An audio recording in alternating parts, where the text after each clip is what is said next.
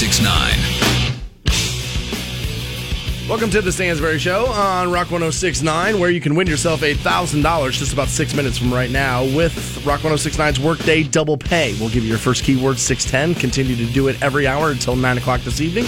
Joined every morning by the able bodied Matthew Fantone. Buddy, I'm all excited today. Okay. New Tour Tuesday coming Yeah. up, 9 o'clock. New Harry Styles. People Right. are telling me Harry Styles is the new David Bowie. Oh. And that's a big swing. Now, I don't know that he's not, okay? I don't know that he won't end up being that. But that's a pretty big swing. I don't understand why people decide to throw these anchors around artists, athletes, the and the such. You're oh, the you're going to be the next this, and it's like, dude, what are you, what are you, what are you putting that Just- on that guy for? Ease it down. Yeah. Ease it down. New Lady Antebellum, and then Fozzy, his new song, Oh, nice. Judas. Fozzy, obviously uh, fronted by former WWE star. God, I forget his name now. Chris Jericho, current yes. WWE star. He still does. He still goes out there and does his thing. He's taking a little. He's taking a little break right now. Like, oh, did he just wrestled on Monday l- Really? last week? Oh, I didn't know Yeah, he uh, he's going out on tour with Fozzy, and uh, but for an old dude, he's still pretty good in the ring. And uh, you know, I, I, I dig Fozzy. It's not like the best band in the world. I'm not trying to make it sound like that at all. No. but as far as like a band fronted by a pro wrestler, He knows what it is. pretty all right. So we'll take a listen to their new song, Judas, and we'll find out that WWE wrestlers can't do two things. Um, I, I actually saw, I worked one of his shows. I, I bartended one of his shows at, at Peabody's, and he had like this light up jacket that he Oh yeah, yeah, oh yeah. Everything. I mean, but I, I'll, I will say this after the show. Stuck around and hung out with everybody from the building, everybody from the crew, got a picture. That whole thing was really, really good to everyone. that's big in pro wrestling is taking care of the fans, much like NASCAR, and like Yeah. kind of understanding. And I, I don't want to say Fozzy is like a parody of a band, but it's close. It's not quite Steel Panther, but it's close. It's tongue in cheek, but it's not a parody. Yeah, it's it's it's in that like ah, I know it's not that serious, but I still kind of take it serious. Yeah. you know. So Yeah. I can't wait to hear it. They pretend they don't take it all that seriously, but they're hoping one song makes a breakout massive hit so they can become Completely. legitimate. Yeah, Completely. That's exactly what it is. So I don't know, I, and I apologize, uh, listening audience. I don't know exactly where Leesville is. Right. But uh, but Ed out of Leesville is very disappointed this morning. As yesterday afternoon, our afternoon guy Kramer was out sick. He wasn't feeling all that well. Apparently, that big old snowflake had a couple of sniffles and, sniffle. and found it hard to come in here and go Godsmack on Rock 1069. you know what I mean? Like, yeah, I don't know. He like he couldn't suffer through that with the, with the sniffles he had. But Ed's a big Kramer fan, All right. and he was all excited, thinking, "Oh." They've fired Stansbury. Fantone lost his job, and they're going to put Kramer on in the morning. Because Kramer wasn't there in the afternoon. Yeah, that's, he was. that's what was happening. He was all fingers crossed. That's how much that guy doesn't like us. Well, sorry, dude. What would you say his name was? Ed. Ed from Leesville. Yeah. Oh. Leesville uh, in Carroll County, I just saw. Uh, and according to the 2010 census, Here a we go. population of 158 people. All right. Well, I bet 157 people in Leesville like us just fine, but Ed, Ed does not. Not a fan, He's not in the business. interested in us at all. Uh, I will say this, buddy. I know you're the big NBA guy, Yeah. but no LeBron for a week kind of sucks. Yeah, it does, man. Yeah, it does. No LeBron for a week kind of sucks. I can't imagine that the NBA loves that, right? No, I mean, obviously the NBA would prefer everything to go game seven. I mean, they're happy to have a dominant athlete in LeBron James, but yeah, seven game series is what TV networks want, right? Right, right, right. It's what TV networks want. It's it, it's kind of what you'd want as you know a fan. But at the end of the day, man, I mean, you've got the two premier teams in the NBA both sweeping, and I guess that's good from the sense of like As long as you get that finals and it and that series is good, everything else might wash out, right? Yeah, I mean, essentially, I, I, I believe so, and I believe that really, if if you take a step back, now, of course, this year might be a little bit different, but if you really take a step back and look at it, I would say that's the best case scenario for the NBA is to continue this rivalry between Cleveland and Golden State, just because it builds the bigger brand. Lakers Celtics. Yeah, it builds the bigger picture. Now, on, on an individual level, if you're a Milwaukee fan or if you are, you know, uh, somebody who's somebody who wants to watch good basketball, eh, maybe not the best thing in the world, but if you're looking for jersey sales, if you're looking for you know expansion in China, you can't ask for a better finals than those two. Because remember when like uh when it was supposed to be Kobe versus LeBron, and they Yeah. had the Muppets, and then the Cavs didn't make the finals, and the NBA was just sitting there with their D in their hand, like, oh. Oh yeah, we didn't think about that. Yeah, so- wow, I completely forgot about So that. I think they've got their fingers crossed. I mean, obviously Golden State sweeping up last or sweeping up Utah last night. Um, it just it in just- dramatic fashion, too, Every right? everything everything that we've kind of assumed just seems to be playing out as reality of like, well, dude, regular season really doesn't matter. Are matter. they gonna Dude, sweep playoffs either- really don't matter. Will the Cavs sweep either Boston or Washington? Like Uh, I think it's a possibility. Um, I would say it'd probably be harder to do with with with uh, Washington? with Washington just because they have good guards, and I think Kyrie gets exposed at one of those times, and that puts a lot of workload on J.R. Smith. Um, but the thing with Boston is, and uh, you know, Draymond Green came out and said it and called Kelly Olynyk a dirty player. I'm legit worried if we play Boston that somebody's going to end up getting hurt. Somebody's going to end up and you know uh, is not going to be available for the finals. So like, there's a little bit of like, well, dude, I'd rather just take on Washington and hopefully Kevin Love's or Kevin Love's arm won't get ripped out of the socket. You know what? Draymond did call Olynyk a dirty player, which I thought was hysterical coming out of Draymond's mouth. Right. And actually, he had a mouthful to say about LeBron and the Cavaliers. And actually, I want to look into that. Let's do that after we give people hooked up at this thousand dollars right now. saying like, well, why not just go out there and Right. start punching each other in the face? So uh, y- y- you can't do stuff like that and not be a dirty player. But this needs to be said by somebody that's not named Draymond Green, given his history. I mean, this is the kick him in the balls guy. I mean, he spent an entire season kicking guys in the balls, getting thrown out of games, technicals, constantly. You know what I mean? Like he's he himself has been accused of being a dirty player, is kind of a dirty player, dirty-ish. Yeah, I, uh, of course. I mean, you, you So to say you don't respect a guy that does what you do seems crazy. you can't make the argument that Draymond Green and Shump did it the other night where he kicked his leg out and that was a dirty move by him. I mean, you can't you can't start kicking dudes in the balls and then oh dude, I, I didn't know I was doing that or it's my natural basketball movement. Yeah, I mean, Draymond was like, "That's how I play," and it's like, well, then you play dirty because here's the thing. I mean, it was like every game he was doing it. Y- Yeah, I mean, you have a responsibility as a player to change your game uh, according to the rules. I mean, there's a million things. Well, hey, it's my game. I don't dribble. Well, you're going to get called for a travel. you can't. and the rules have been don't kick dudes in the ball since well before Draymond Green picked up a basketball. So Pretty sure, yeah, that's somewhere in the NBA. somebody taught him how to play the game without kicking dudes in the nuts at the Y. You know what I mean? So, so I don't know why you can't figure that out at the pro level. Why people are looking at it. He has become like the go-to guy in the league now for quotes, though. Like he is one of the big personalities in the NBA. Well, right. You're on a superstar team. Right. You're on a championship contender, and you're a huge part of that team. So I'm not necessarily surprised by that. And he's he's.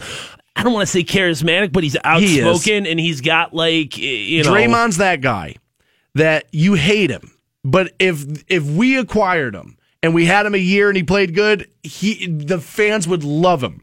He's like that Charles Oakley player, free Oak, right? I, people kind of love those guys, and you only hate him because he plays for somebody else. If Dray, I, and I'm totally guilty of this. If Draymond was a Cavalier, he would probably be my favorite Cavalier. Yeah, I mean, obviously Anderson Varejao is a good example of that. I feel like Dellavedova as well, where it's like when they're on your team, you love them. When they're on somebody else's team, it's Those- like, oh my god, the most annoying person on the planet. those scrappy sacrificial guys. Yes, those those you know what I mean? Yeah, he can foul out, it won't matter. We still got KD. You you know what I mean? Those guys, yes, those are those are fan favorite type stuff. Now he also sounded off on what it's like watching the Eastern Conference right now. And he says he doesn't really enjoy watching the Cavaliers games. He says when you watch Cleveland play, you're only watching one side of good basketball. That's kind of weak. You know, and he's basically saying, I thought these other teams were going to come with better competition. I don't know what the hell he's talking about. Because isn't he doing the same thing? Aren't the Golden State Warriors doing the same thing? They just blew through Utah.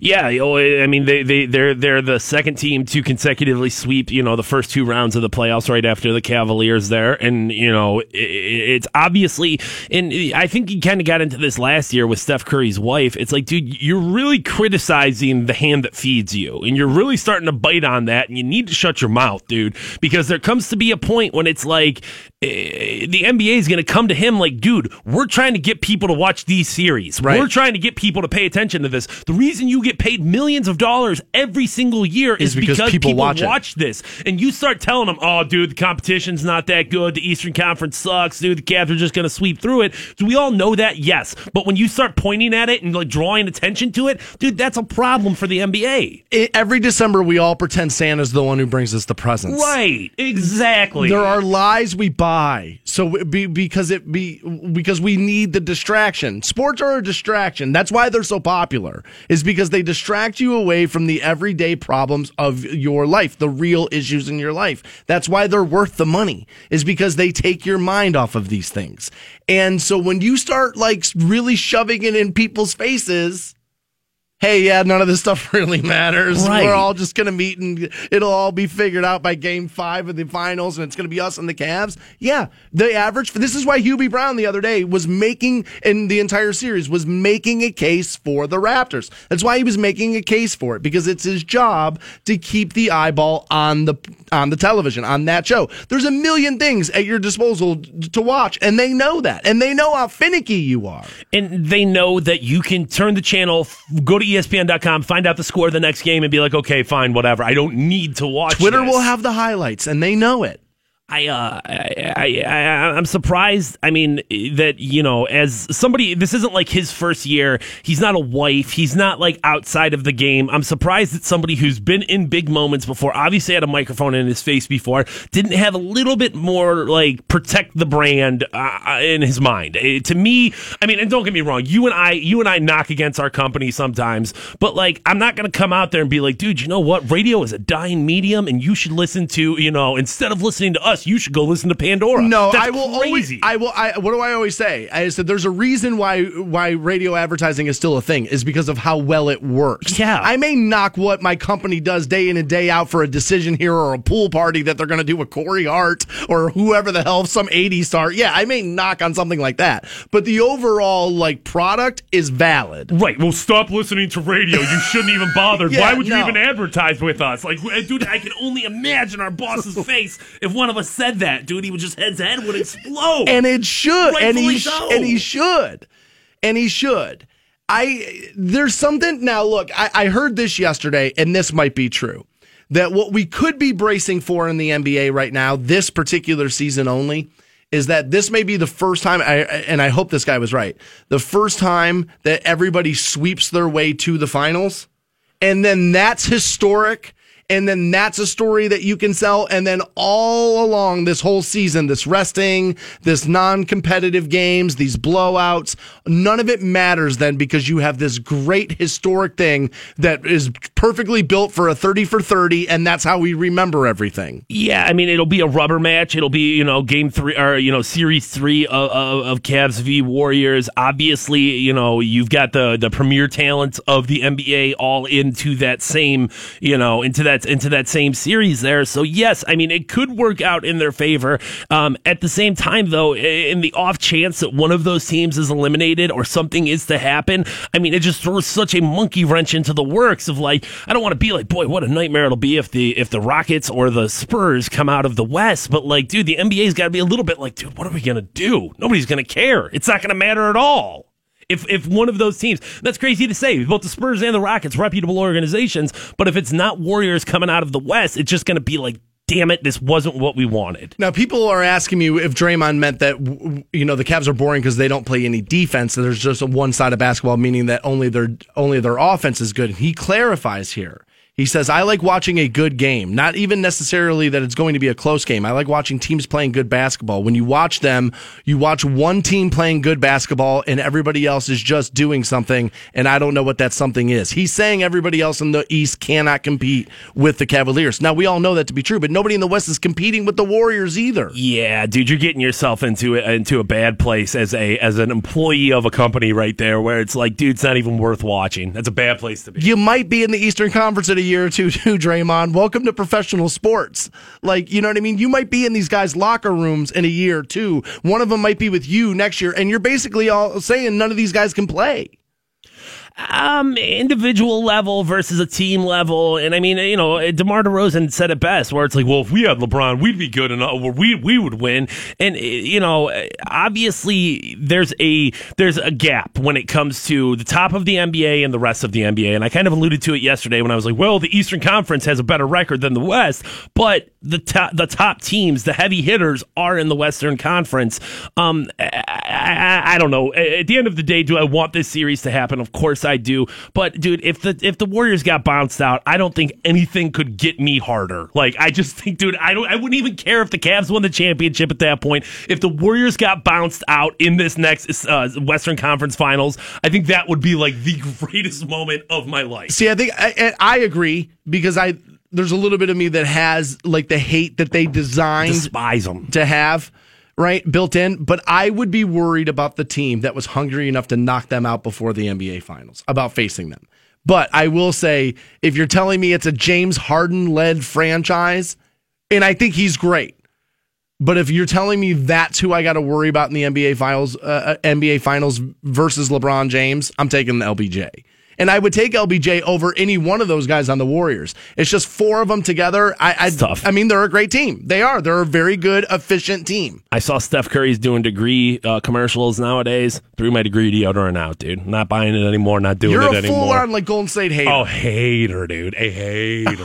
okay, now now why, as a basketball fan, wh- explain to me why it's pure hatred versus just appreciation Oh, of I, a good. I, I recognize. I recognize they're a great team. I know you don't deny that they're good. But at the end of the day, I mean, I'm not going to forget the fact of of of well, Losing number one, finals. right? They, lo- they they beat the Cavaliers in the finals, so there's always going to be that. And dude, that comes with all teams. I feel like that have kind of bounced Cleveland in a big way.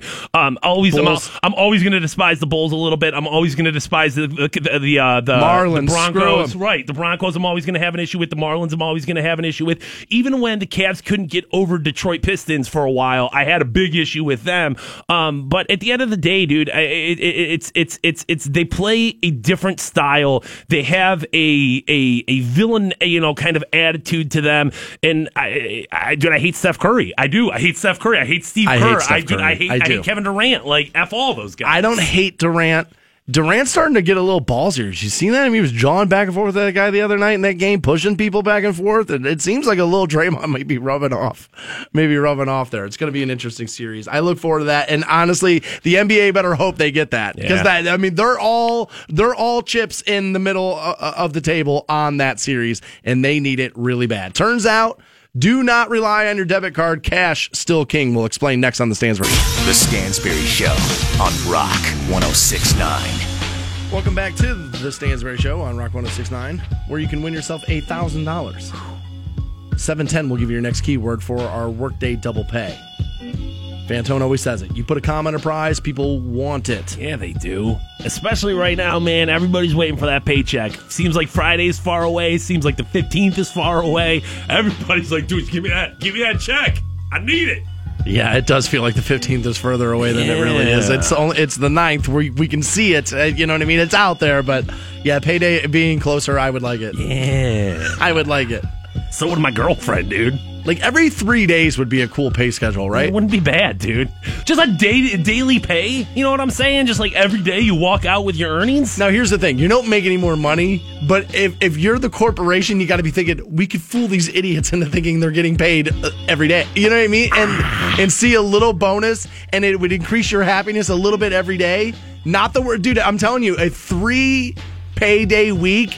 I bet honestly you could dupe America into working for exactly what they work for right now, and they would feel like they were getting a bargain. as you as you work at the Agora on a regular basis Yes. and you get paid cash as a as Yes. a bartender, like that was my favorite part about being a waiter was like, dude, no matter Stacks. no matter what happens today, I know I can just go make that money tomorrow and I'll have that cash in my hand tomorrow and I don't Right. have to wait for a paycheck.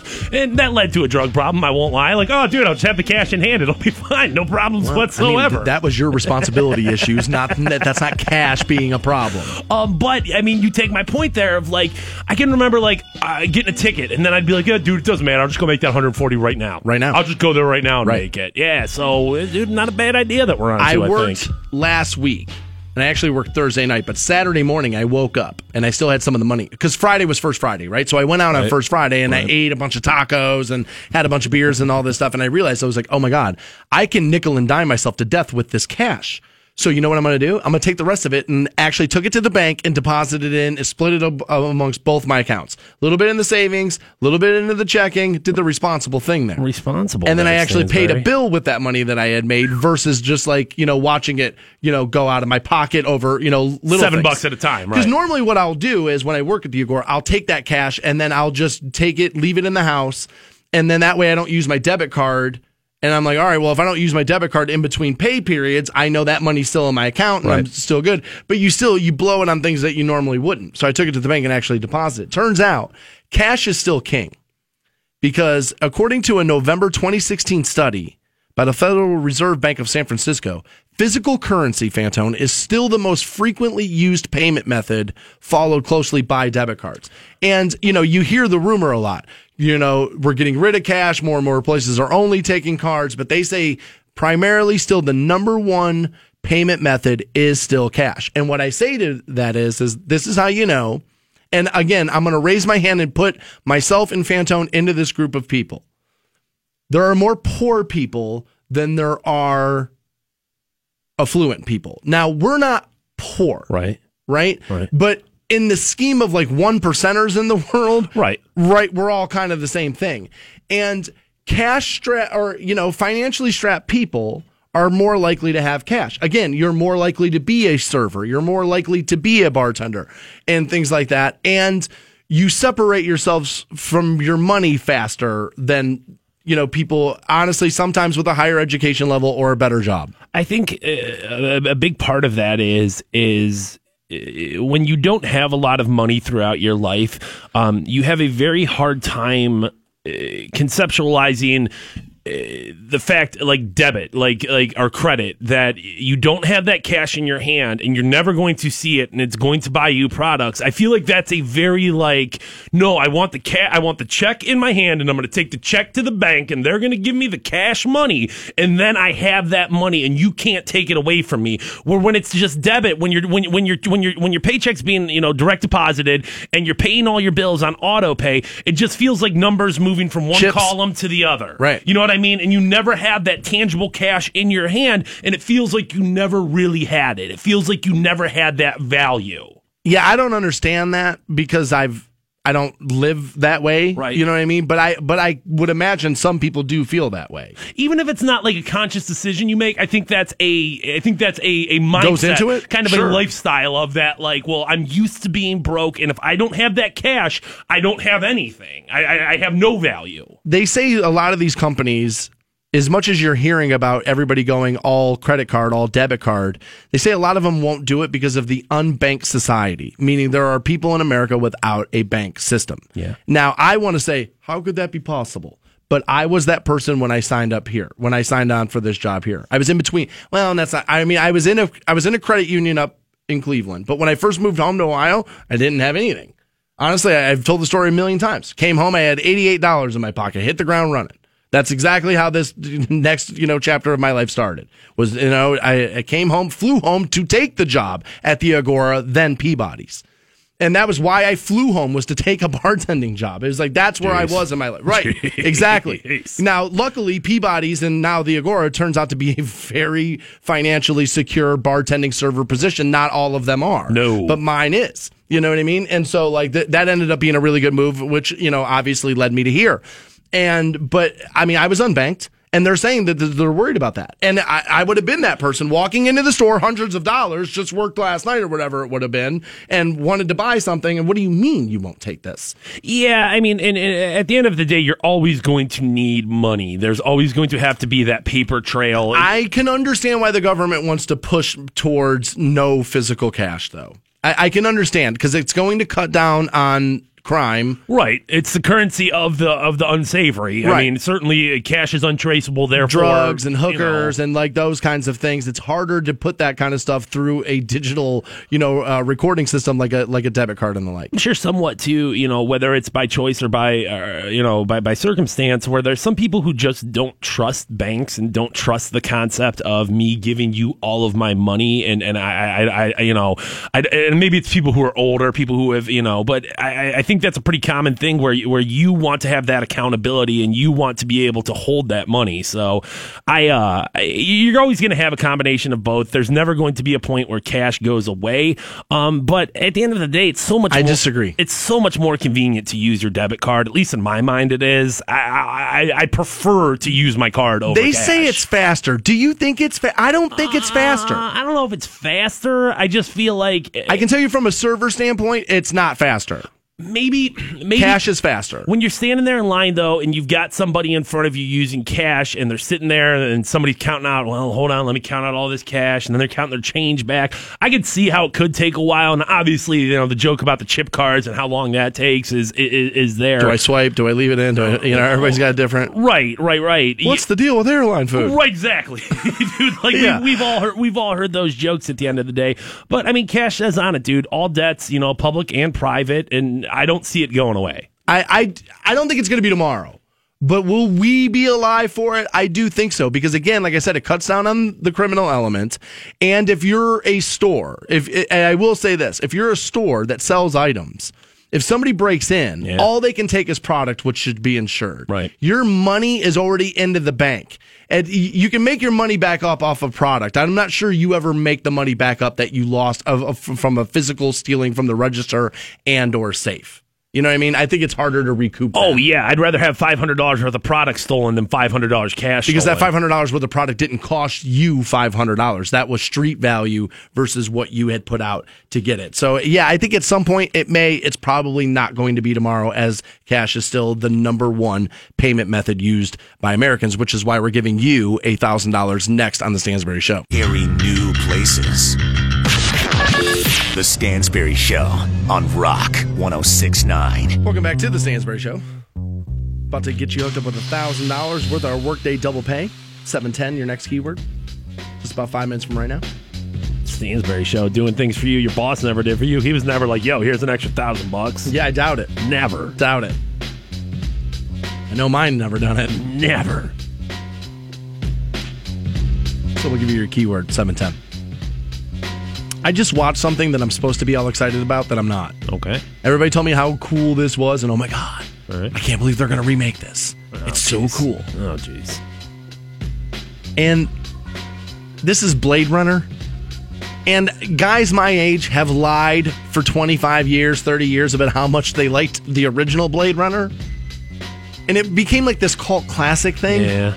And I've tried to watch the original Blade Runner like 10 times. I'm always like, uh, well, maybe I just don't remember it because I was a little young and, you know, maybe it's this cool thing. And I watched it, I was like, God, this movie's awful. Yeah, the last time I watched Blade Runner, I can guarantee you it was on a VHS, so I don't exactly remember it all.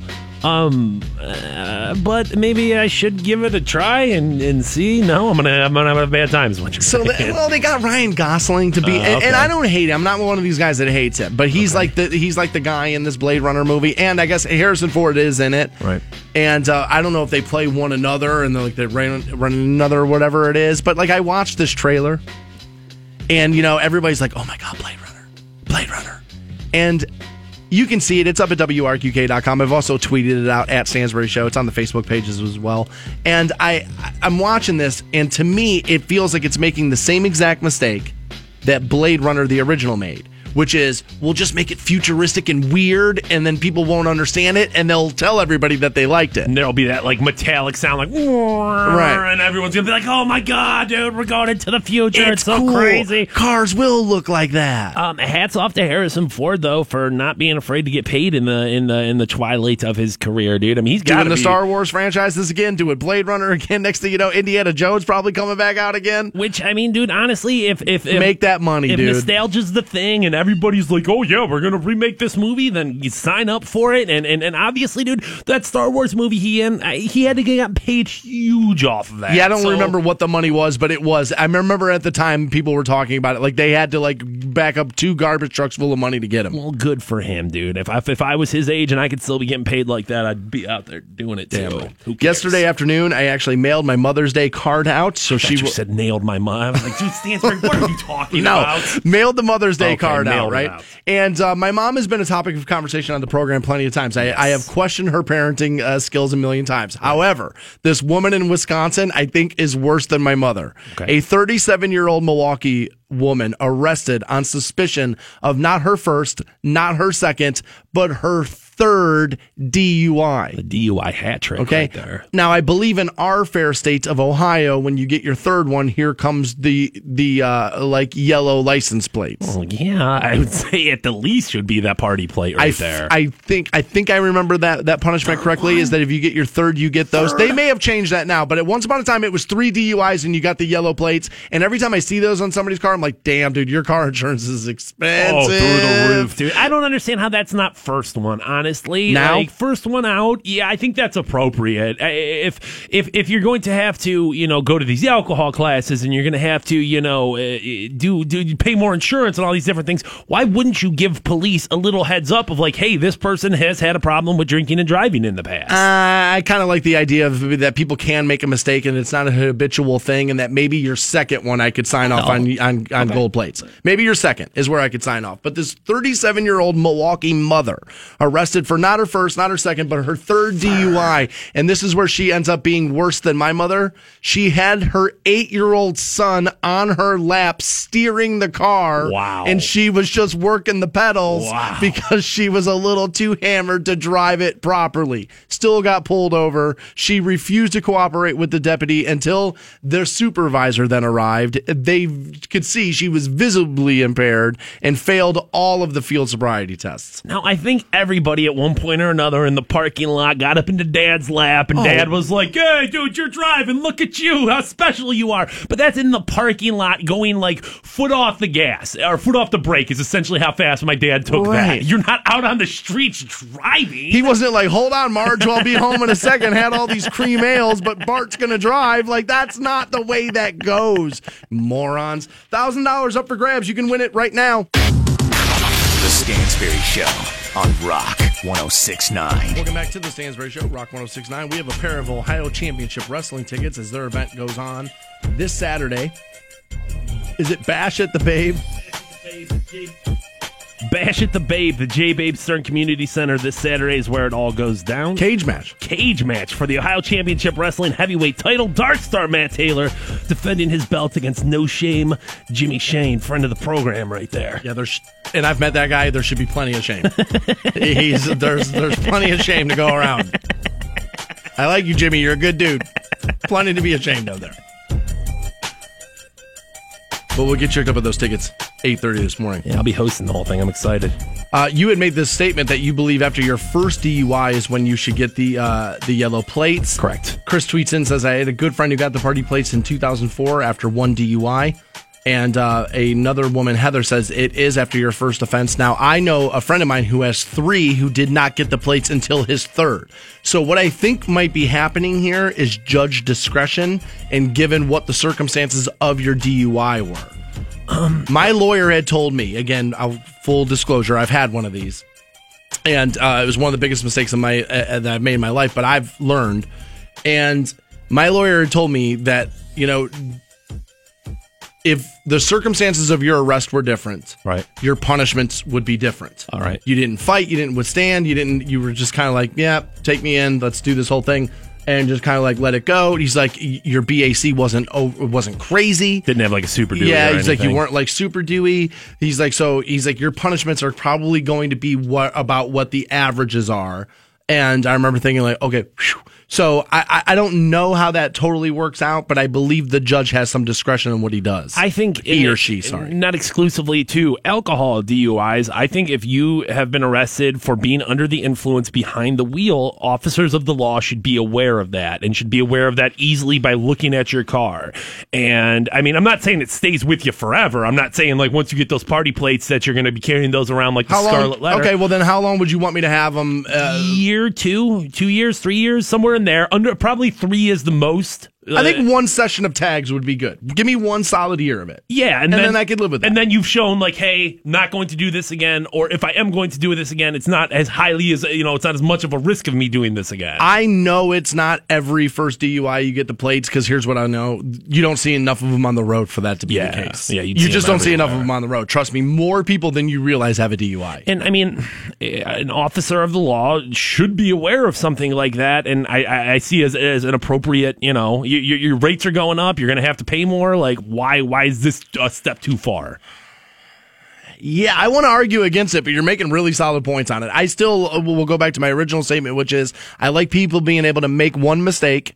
And then if you show me in seconds, then yeah, you get the plates because you showed me a habitual situation here. you still eh, you've made your mistake after one it's not like i'm saying you don't get to drive to work it's not like i'm saying you go to jail for a year you still can make up for your mistakes and live your life It is a good punishment, and I'll tell you this: I never had them, but I dated a girl who had a car who had them, and dr- every time I drove that car, I felt people. I felt the staring coming off of people. yeah i mean and it's some embarrassment a little bit of public shaming there probably isn't the worst idea either it like helps this is, drive the point home. this is not acceptable in our society What I can't believe hasn't happened, and probably it has, and we just don't know the story, is somebody getting out of a car with party plates. That's what people routinely refer to them as. It's not really all that funny of a joke. But getting out of a car with those plates on it, and somebody seeing them who had had like a son or daughter die at the hand of a drunk driver and like have that like break from reality moment and now is like attacking somebody in a parking lot. I'm surprised that doesn't happen more with those. Given the emotional connection that people will have to that crime and and the, what can happen with it, because loss of life is what's at risk there. And so, like, I, I'm surprised we don't hear more stories of that. Right. A, a- a loss of life is at risk there, which is why we need to be, you know, why we need to stamp that problem out. Why, why we need to be, you know, harsh with the punishments there. I'm all for uh, harsh punishments. I like I said, I they I felt like the punishments were now maybe this is me and I'm a little bit more responsible than maybe I even come off or maybe some other people you may know. But they affected my life on three different ways. It was like financially, it was, you know, inconvenienced. And, you know, there, there were multiple layers to it to where I was like, okay, they have really set this system to where if you don't get this, it is you. I mean, it was so much money. It was so much inconvenience. It's still an inconvenience. It's still costing me money. I'm over three years removed from this, and it's still something that I recognize that's expensive in my life for certain things that you have to pay for and you know, all this stuff. And so, like, if you don't get that after that, it is you. Well, and obviously there's plenty of people out there. That mother is a prime example of Three DUIs. Three DUIs, yeah. This guy uh, actually tweeting, Jake tweets in says a guy in Belmont County just got sentenced on his 17th DUI on Monday. wow. 17 of them. I don't know what to do in that situation because I, I, to an extent, it's How like, is that not a loss of license for? Well, he maybe didn't even have a license that's on what, that's what I was going to say. The license means nothing to No, this they're gonna drive. Uh, Well, and at that point, it's like 17 DUI. Should you be in jail for the rest of your life? I mean, I, Hard to argue that. I I won't call him a friend, but I knew a, a friend of a friend got sentenced to five years.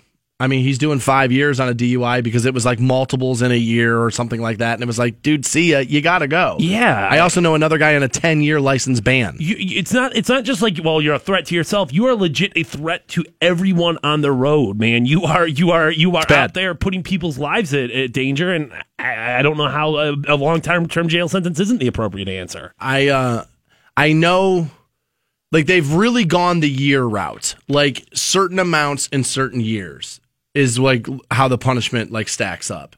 Like I, I remember in the alcohol diversion class, they kept drilling it in my head. If you get two inside of six years, you're going to jail for sure. Two inside of six years, you're doing time inside for sure. And I remember, and again, they kept telling me that. And so look, look, that was three years ago, and I remember. Right. I remember exactly what the hell it was. obviously you uh, i feel like you know are going to be different than other individuals but there's some people out there who are like well dude if it's only going to be like 25 days in jail and it's not going to be that long it's eh, dude if, if, if you're not throwing the book at these people it's is it really that much of a deterrent Well, I mean, if money doesn't do it and 25 days in jail doesn't deter you, then there isn't anything we can do to deter you. I mean, if you, if your freedom doesn't stop you from doing it, I, I then what would? I, I can't imagine anything else would. How do you punish somebody that isn't afraid to go to jail? Like I, I knew a guy once who kept getting in trouble for fighting. You, you know what I mean? He just kept he just couldn't stop fighting. And I said to him, I said, You're just always going to jail. And he said, That's why they have so many problems with me. He said, Because what do you do with a guy like me? I'm not afraid of jail. likes to fight guy the worst dude like the worst man Yeah. going out with likes to fight guy sucks Can ruin your night. oh can ruin can ruin your life dude like yeah it's, Yeah, it did kind of ruin a, a huge portion of my life. He's- actually, he's this person terrible, likes to and, fight guy. And uh, but he but he would always say to me, he's like, "There's," he's like, "What are you going to do?" He's like, once you've reached that point where you're not afraid to be incarcerated, and you know, he was trying to make it sound all romantic, like the like there's this ultimate freedom that comes with this and this and that. I said, no, ultimately, what they're doing is taking your freedom, not giving you more of it because you're not afraid to be incarcerated.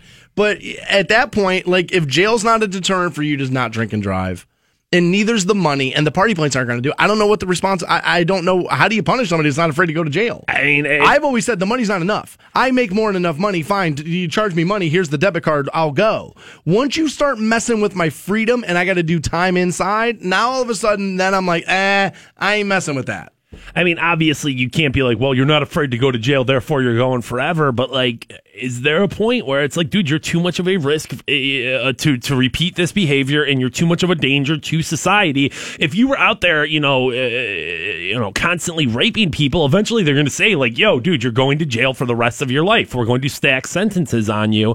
And I, I mean, I feel like DUI. There's got to be a line there where it's like you are, are are no longer a responsible member of society, and therefore we can't allow you to be out here. Heather writes in and says it is done by judge's discretion. I didn't get any because I work uh, for where she works. I, don't want to say that. Um, she goes, I passed my blow test, but they made me then pee, and I had THC in my system. And she said, I will tell you this, make sure you can do your alphabet backwards. Yeah, they are a big one of that. She's like, I just took the classes after three DUIs. There's no more license ever. So they've changed now that punishment after three.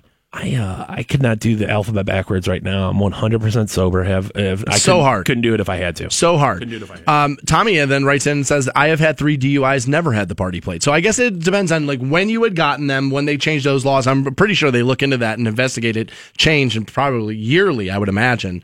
Um, you know, up and down, and I believe, like I, you know, we're hearing that it's a little bit on judge discretion, which I can be honest with you is a, makes me a little nervous. Makes me a little nervous because uh, you've heard, you know, the um, well, the lore in certain towns where there's a judge who's super hard on it because his daughter was killed by some, you know what I mean? And so y- you get into a weird territory with judge discretion there at, at that point. It's like at some point, let's just come up with a common sense list of punishments, sign off on them, and then that's what we do.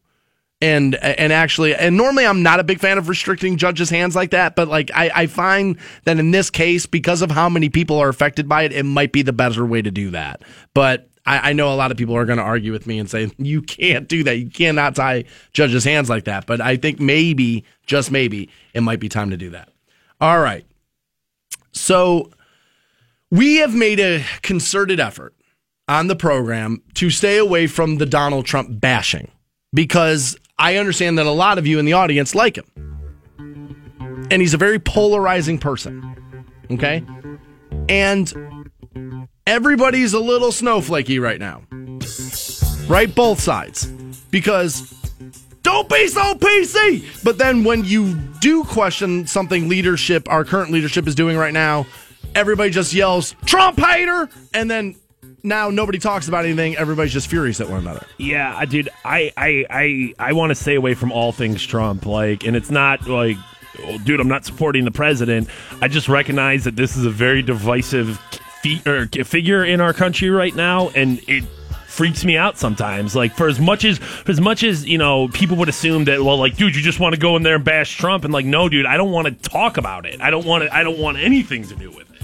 But Bill Maher is currently in the crosshairs of the Republican like viewing audience, which is no new place for him to be. He's there a lot. But I have to get the back and defend Bill Maher, and I'll do so next on the Stansbury Show. Show on Rock 1069. Welcome back to the Stansbury Show on Rock 1069. I uh, had previewed this segment by saying I needed to defend Bill Maher for something he had said on his program. And I said, you know, I've been staying away from this Trump stuff as much as I can because I, of how divisive it is. And a guy named Keith wrote in and says, Here's the thing, Stansbury, you do bash Trump every chance you get. That's not even close. Not even close. The guy gives us a chance every day, and I don't do it. He says, but you never talk about when the Democrats F up. You never talk about the Berkeley protests for freedom of speech. Basically, you don't talk about them beating up Trump protesters when they're there to protest against their protest. Jesus, at some point, use punctuation. But they get violent and you don't talk about that. So, how is that not one sided? How are you not one sided like the rest of the effing media? Okay, again, this is where I always pause and say this I'm not technically media. This is not, I always say this because it's important and it's factually correct. This is not a journalistic endeavor. I don't owe you fair and balanced. This is an opinion based entertainment program who most people would tell you should stay away, these types of shows should stay away from politics altogether. That's not the world we live in anymore.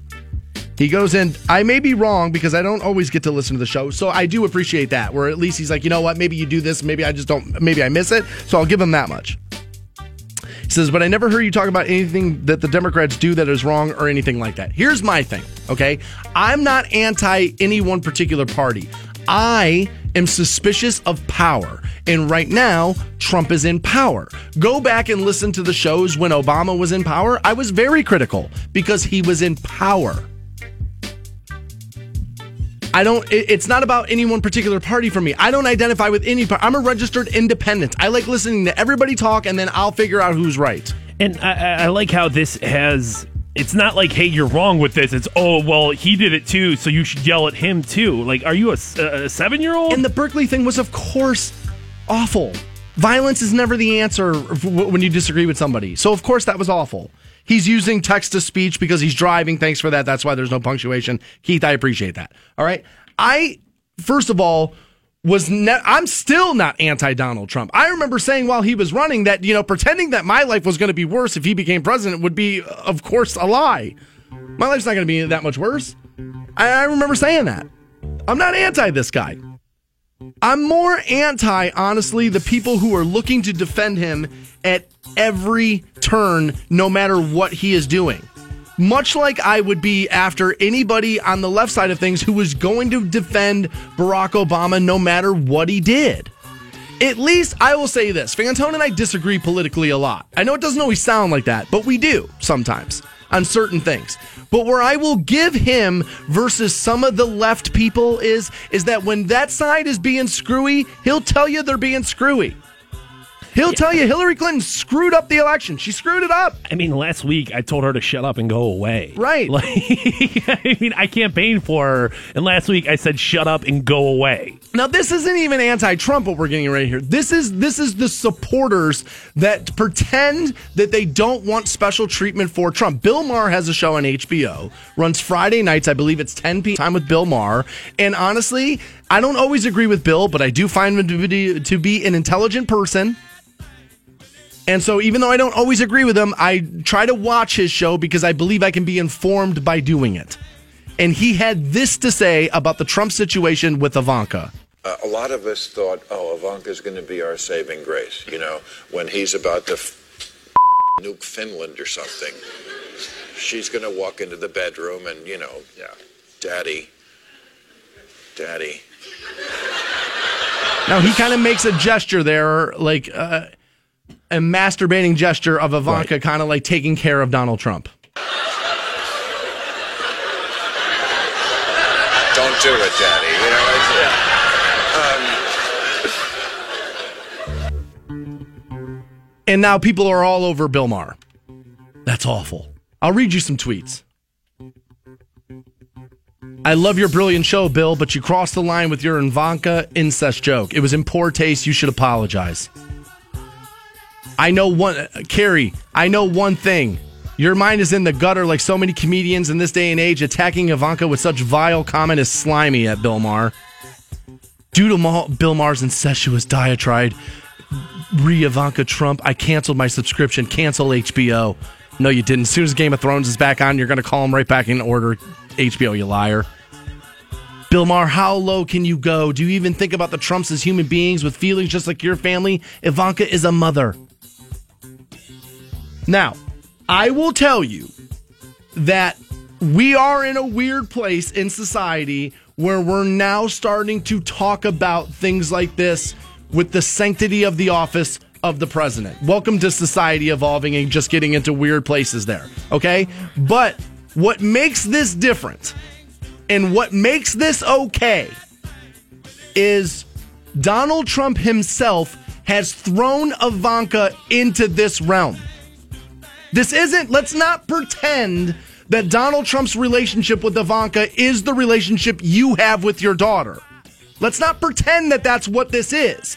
Because we've heard the way Donald Trump is willing to speak of Ivanka. We have it for you. Here it is. Nude photos. Right, you do assume that with Misleading. Playboy. Okay, she But if there weren't, you wouldn't have an issue with it then. If they were using her to. I don't think Ivanka would do that inside the magazine, although she does have a very nice figure. I've said that if Ivanka weren't my daughter, perhaps I'd be dating her. You know? Oh, it's so weird. Stop. You know what? You are sick. I isn't Yeah. that terrible? Yeah. No, how Well, you're terrible. known for saying Is that outrageous. terrible? Yeah, Now- that is terrible. Everybody on the show laughs and kind of pretends that, that that's not like that crazy. But I don't know many guys who have daughters who would say that. And I remember that day when that first thing, I remember trying to defend that, trying to play devil's advocate on that for a guy who's accused of always being negative to him. Notice, eh, have I been beating Trump up on healthcare? No. I've been staying away from it. Because I know a lot of people honestly had problems with Obama's healthcare plan. So I don't just beat the guy up just to do it. And I'm not even after him right now. I'm after the people who pretend that they that they voted for him because they're sick of the PC culture, man. And let's be honest, I love those people, right? Because that's one of the things that I that's perceived of this brand. Stansbury's anti-PC, man. That's why I like it. Says what is on his mind. Says what he thinks, and that's true. I do. I say whatever the hell I think.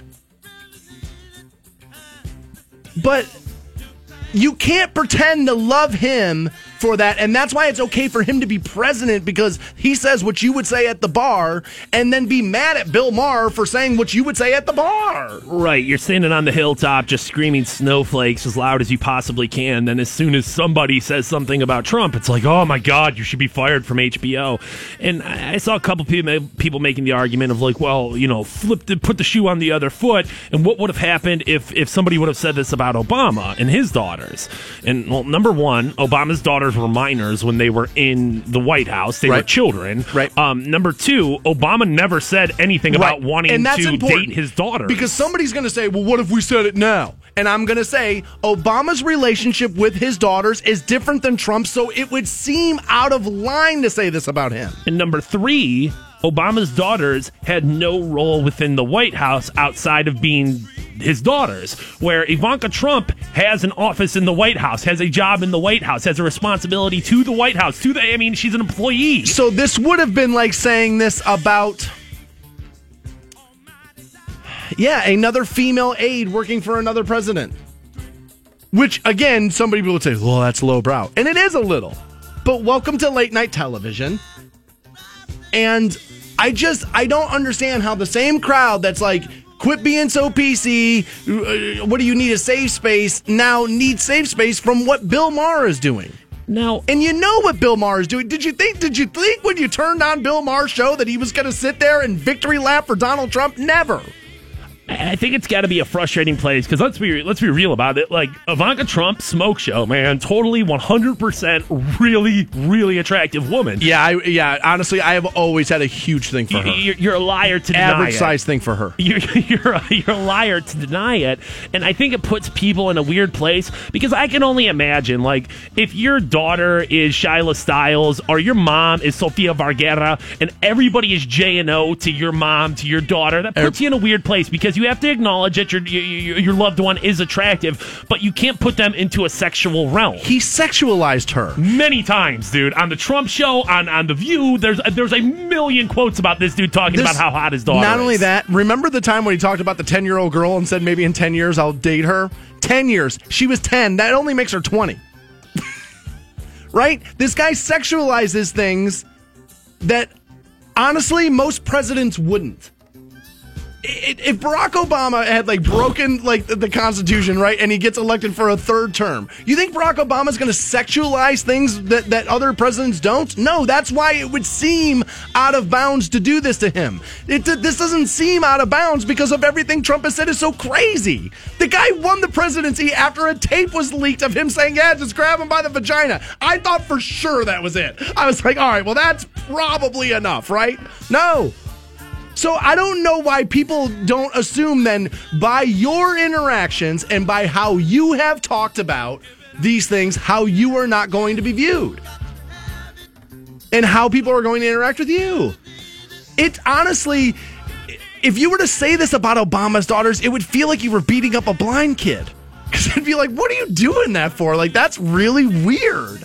Where with Trump, it's like, yeah, dude, he talks about banging her. So I guess, I mean, I don't think it's that crazy that Bill Maher made a joke alluding to that it could happen when the guy himself made jokes about it, about it happening.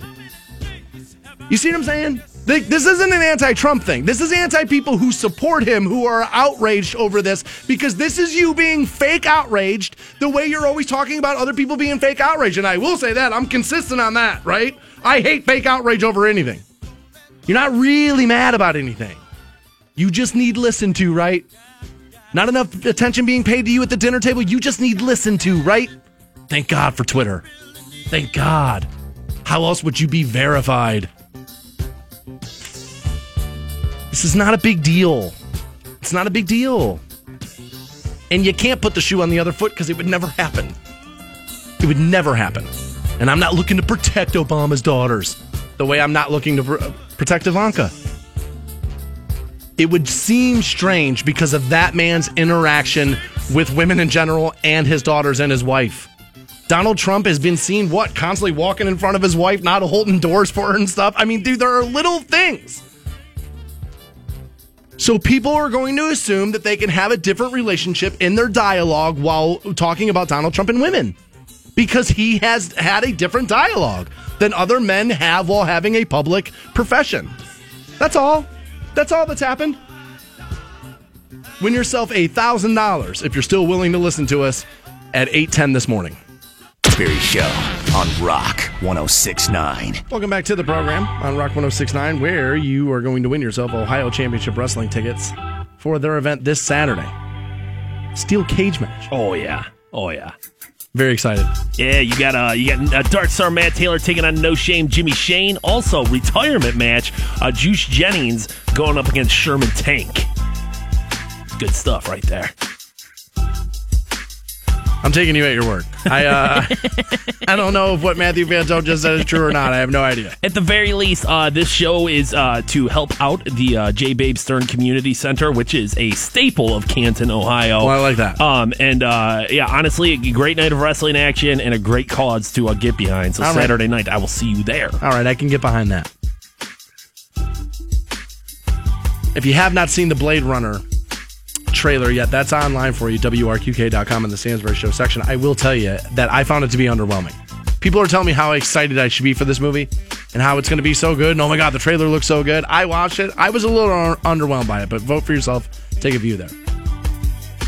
Up uh, at 9 o'clock is New Tour Tuesday, new Harry Styles, new Lady Antebellum, and Fozzy, all part of that this morning. So if you've lost a loved one, you know it's a um, well, it's a traumatizing experience. Of course. And I've never lost like a wife or like you know a fiance or anything like that, but I have had grandparents die. One of my parents is no longer with us, and uh, my mom any day now. And so like I kind of a little bit of a joke there, sorry. And uh, I uh, so I you know I've been through this, but not like losing like a life partner. Like that would be very tough. Yeah, I mean, you know, I don't think there's any way to quantify, you know, which is the most painful loss, but yeah, dude, losing your partner is going to be a, a tough, tough thing to do there. Yeah. So a guy lost his wife, Wendy. She died at their home in England. She was battling cervical cancer for over 10 years. So Long, painful. yeah, that's there. a long stretch to have, you know, to have cancer to be dealing with that a decade plus. That's tough. That's hard. Yeah. And I mean, you know, obviously the, the the advancements made in cancer research and treatment have just been phenomenal. But uh, that's that's tough, man. It is. There's, I'm sure that was one hell of a roller coaster. And he uh, claims he was determined to keep her at the house and not hand her over to a funeral director. That's No, weird. wait, Keep her at the house when Yeah. she's already dead. Yes. We're not talking like, oh, well, I don't want her to be in a hospital or hospice. I want her to be at home. I get that, but why why don't why wouldn't he give her dead body up? He says he wanted, he says here that staying close to a loved one's dead body should be nothing to be scared of, he says. So he washed and dressed her body, placed it in a coffin, which he was referring to as a cocoon, and then placed it in their bedroom. And he insists it should be the way we treat our dead, saying it allowed him and the boys to come to terms with their devastating loss. Wendy died very peacefully, fully sedated, in no pain, and in our arms. She looked absolutely beautiful, he says, just like the way she always did in life. No effort, no makeup, just radiant beauty. We have been fooled by TV and films into thinking there's something to be scared about with dead bodies. There's not, I can assure you. Wendy, 50 years old, was diagnosed with cervical cancer back in 06 after the couple's 40th birthday. Apparently, they uh, shared a, a birthday close to one another.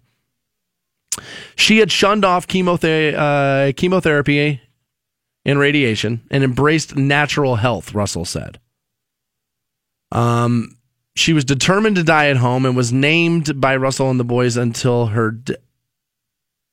Oh, I'm sorry. Yeah, they took care of her at home. Essentially, is what this is saying. Okay. But he didn't give her over to a funeral director, and he says keeping the dead body. Now, when I first read the headline, it was like "man sleeps with dead body," and I was like, "Oh my god, did he actually have this woman in his bed?" Which would have been like really creepy to like falling asleep and like gripping it and like spooning a dead body.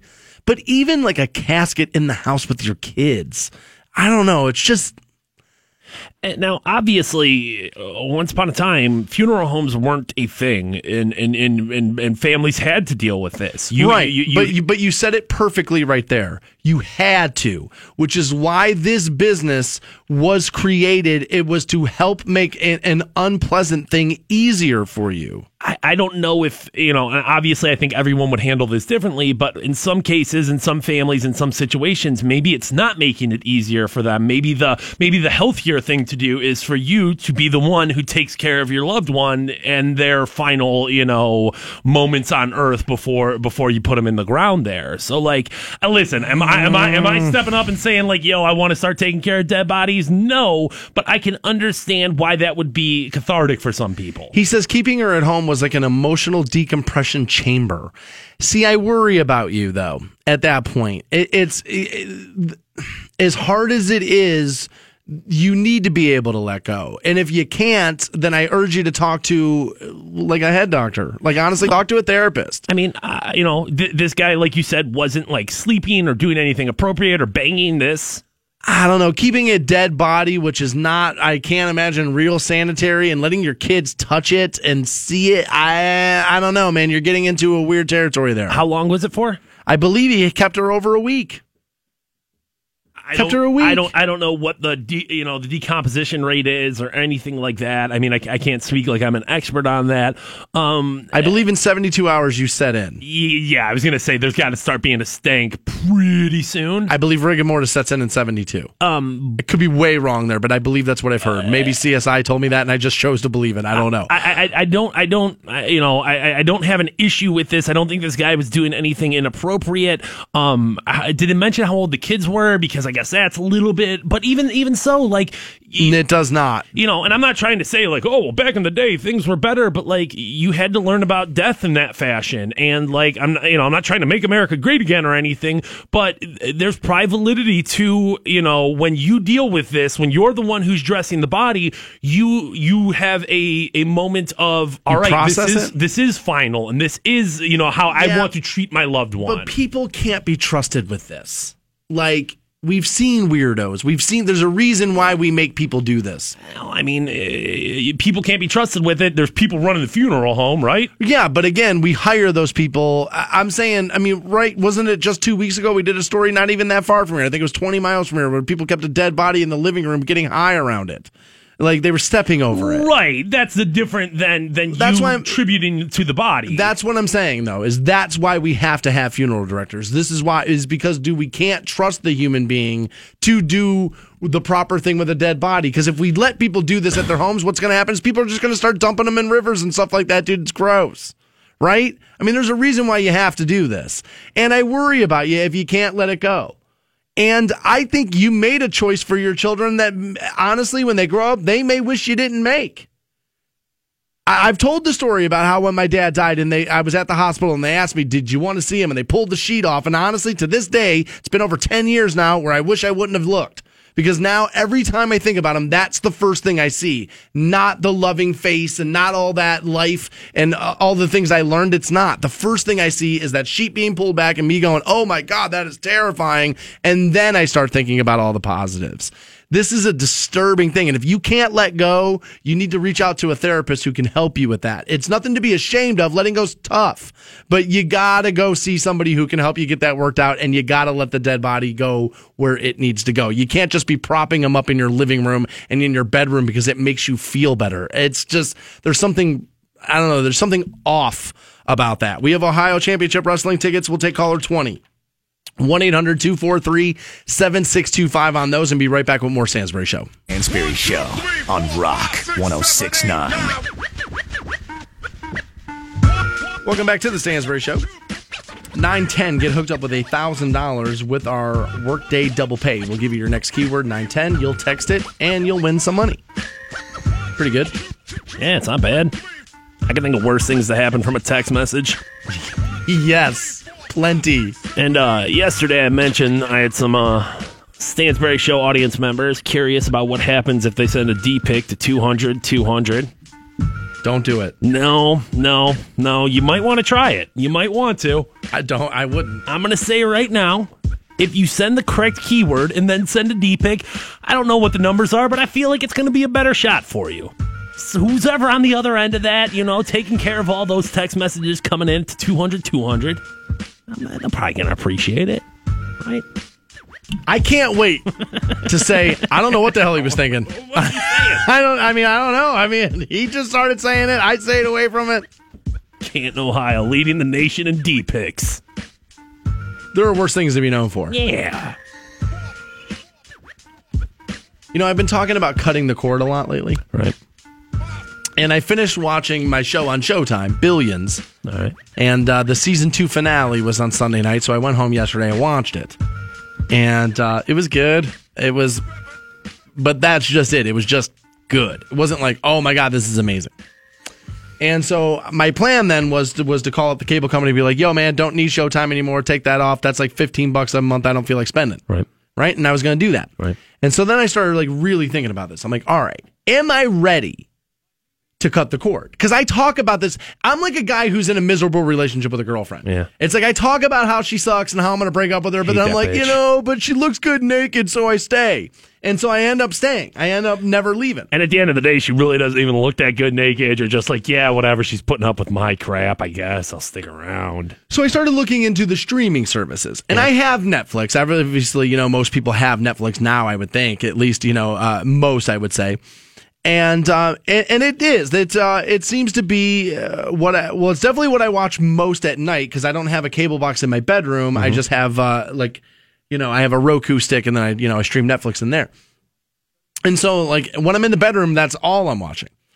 And on TV, outside of Game of Thrones, I can't think of another scripted television show that I'm excited for. Yeah, everyone talks that I watch. Everyone talks about how we are in a, a second golden age of television right now, and in some hands, I really do buy into that. Just because there's so much stuff and you have so many options, you can find stuff that you want. But like, is any of it really that good? I mean, I, I think it's a double sided coin there of like, yes, you can watch anything you want, therefore that's awesome. But the fact that we can watch anything we want, it's kind of like It's showing you how not special it really is. it's it's dulled it down for me. Where it's like once upon a time, you know, you, Same things happen with music. It's at your fingertips, so it's not special. you had you had you know must see TV. Like, dude, I gotta be at the TV eight o'clock Wednesday. I gotta see the new episode of Friends or whatever the hell you're talking about. I gotta see it. And it's like, no, I don't have to do any of that now. None of it feels special to me. None of it feels important to me. None of it feels like, dude, you have to be a part of this. So I was going to piece and part this together, right?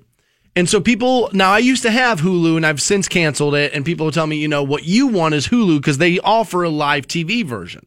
And apparently you get ABC, CBS, Fox, NBC. Right. And you also get A&E, Cartoon Network, CNN, Disney, Fox News, FX, TBS, TNT among some others. Now, and they have Fox Sports which would be important. Well, and, and Hulu is um uh, they update much sooner. Where it's like, dude, Netflix. It's the day after. Right, Netflix, you have no idea when the next season of whatever you're watching is going to come out. Hulu, the latest episode, the, the episode that aired Monday, Tuesday afternoon, you can have it. But the problem is, is that Hulu with live TV is forty dollars a month. Okay, so now I'm going to cord. Let, us say hypothetically you do this, you cord cut, right? But you still have to keep the internet from the cable company, Right. which is the, the primary part of the cost, which is like $65, $70 for the internet. So now you throw 40 on top of that, plus the Netflix subscription. Aren't I right back to what I'm paying for my cable? Yes. Well, yeah, and I mean, uh, you know, So then why am I going to why am I going to cancel it from here just to get a streaming service just to get me right back to where I am? this is all going back to what's your priority. Is your priority doing it the cheapest way possible and saving as much money as humanly possible? Then, then streaming is going to be a good option for you. But if you're one of those people who say, no, I need everything, you have to give it to me and I can't wait, well, then yeah, you're going to end up paying out of your nose for it because you, because that's your priority is diversity as opposed, as opposed to affordability. I just it doesn't look like any of these options save me any more money. Well, I mean, how much you paying for your cable bill right now? I don't know, it's probably like 130. 130 and 65 of it's internet. So we keep you at 65. I have the fastest in like internet speed like my cable company offers. Uh, put you put you up there at, at 65 and you add 40 for Hulu, you add 10 for Netflix, you're up to 115 and like I mean it's if you don't want the live TV or you can do without it, that's where you save the money. When you when you start saying nope, I need this, I need this, I need this, I need this, well then you need cable. You know what I mean? Like well that's obviously what you need then. I do. I, I unfortunately I think I still need it. I, I, there's the convenience. Uh, what's crazy is I spend all day like 90% of what I record on my DVR I delete without watching. That's not an that's not hyperbole. Like I've paid attention. 90%. I'll record things going, "Oh yeah, I'll watch that. I'll watch that. I'll watch that." Never do. Always get sick of how much stuff is in the in the rack. Fine, I'm never going to watch all of this out. Like I occasionally watch Blackish. I think that show's really funny, but if I miss it, I don't care. Right. Well, I mean, there's some shows that are like that, and and and uh, those have their own kind of like validity to them.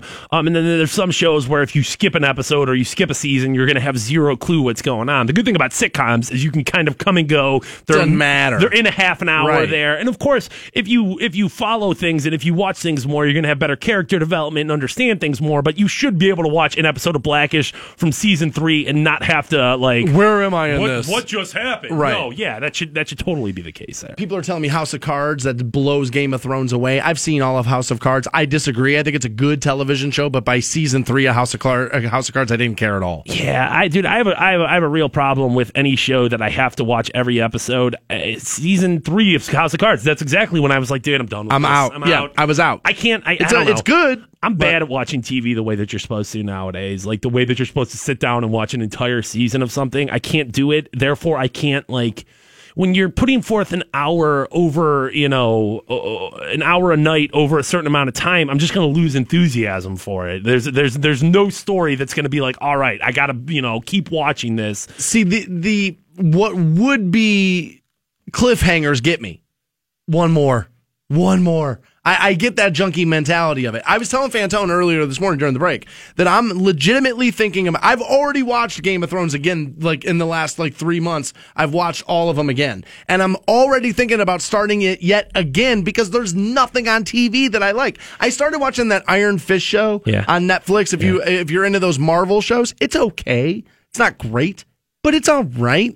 But at the end, in the middle of this, I was like, I'd rather watch Cersei poison someone. Yeah, I'm not really paying attention to this. I I, I- feel like a lot of those Marvel, like uh, Luke Cage, I liked, but by halfway through it, I'm like, all right, dude, I'm not paying attention to this. Like The Flash, all those shows, it's all like, yeah, I, guess they're really good. Um, but you, you know, you talk about cliffhangers, and I really think that that's a part of the reason why everything feels so to us is because cliffhangers don't mean anything. They don't anymore. hang anymore. Uh, right? You're not I mean, hanging. I mean, when when when when you didn't know who shot Jr., you know what I'm saying? Like that was a A summer. big deal. And remember that, dude. Remember like the like cliff- house parties like people would talk about like i remember my mom and her like loser friends like talking about who shot jr for like an entire summer like in like a cliffhanger over months, dude. You were just dying for that next season to come out. Now that you can just instantly stream it and boom, there it is.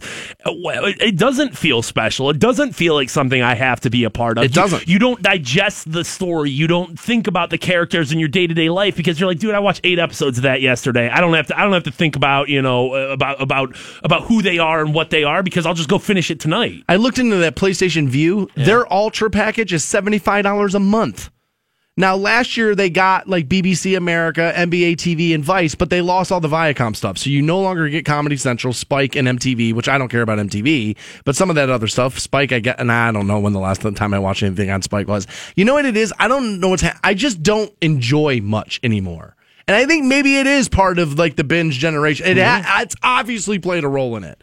But like there's i just i watch stuff and i'm like why am i doing this why? I don't even want to be like honestly when i stop prepping the show for the next day and i'm like all right now some time for you like the, there's a feeling that comes over me and it's like i can't believe i'm going to watch tv right now because none of this stuff holds my interest none of it's written up to my quality and yet i'm going to sit here and not do anything and just watch this box like an idiot you know, I'm sure it's a little bit of a self-serving cycle where it's like, is this show not holding my attention because it's bad, or am I not paying attention to this show Because because, I'm, I'm on my bad phone? at it. And and, and, Both. and and is that like, is that really a knock against the show, or is that a knock against you as the viewer? I think it can be both. And I've said about shows like that that what I want is a show that's so good that it makes me put my phone down, and which is why I like Game of Thrones. It might not do that for you, her, or the next person next to you, but Game of Thrones does that to me where it's like, nope, you know what? I don't need this right now. I want to pay attention to this. I want to know what's going on.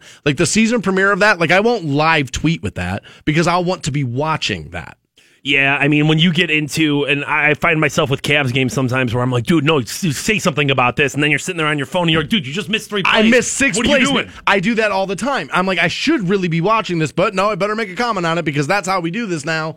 And I just, I don't think this the system is there yet that is has perfectly a la carte to me to cord cut. What I what again what I will plead for is I want to be able to go to my cable company's website. I want to take a look at a list of every channel they offer. I want to be able to go up and down that list, click yes, click uh, and just click yes on the stuff I want and then be prorated for what it is I'm going to take from them versus paying for everything all across the board. I wish everything was kind of like Starz, Showtime, HBO that way. Let me piece and part my perfect cable package. Because then here's the thing: if you let me custom tailor it to me solely, I'd give you the 130 bucks every month and wouldn't bat an eye at it because I'm getting exactly what it is I want. You're gonna get what you want, which is a thousand dollars and New Turd Tuesday next. Hang on. Third Tuesday.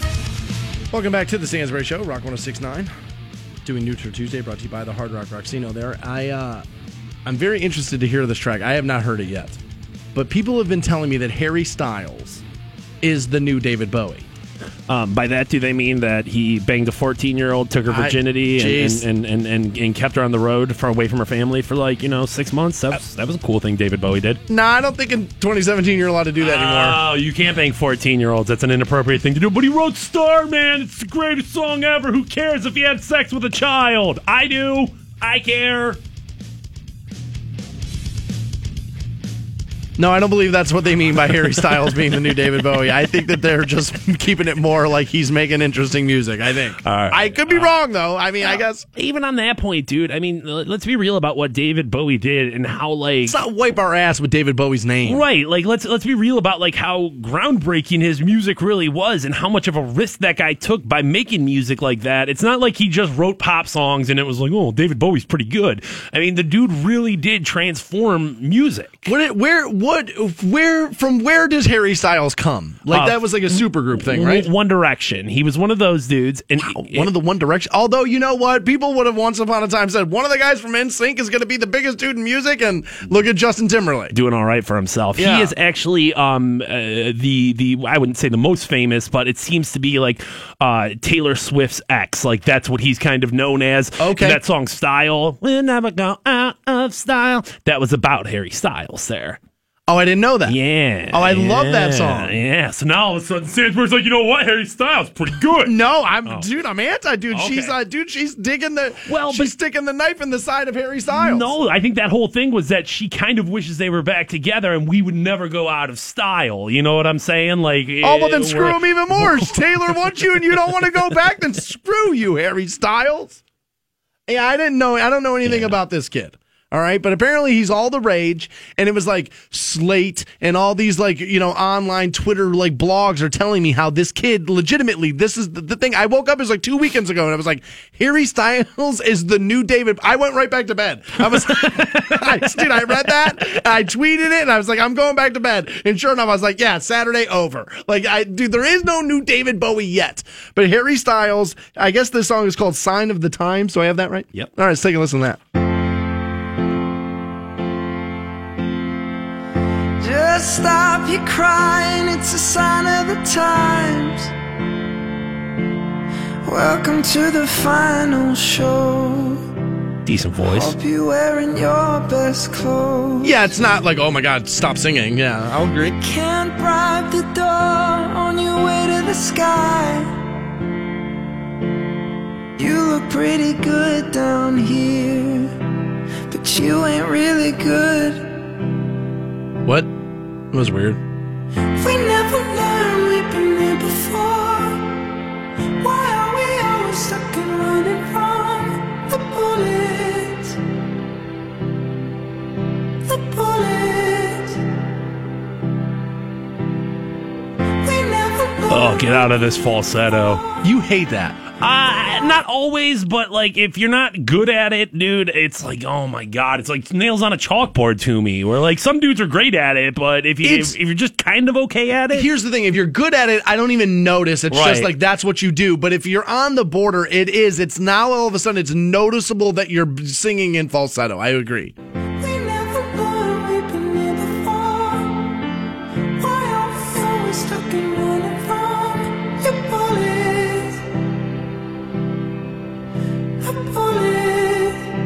This needs to get better in a hurry.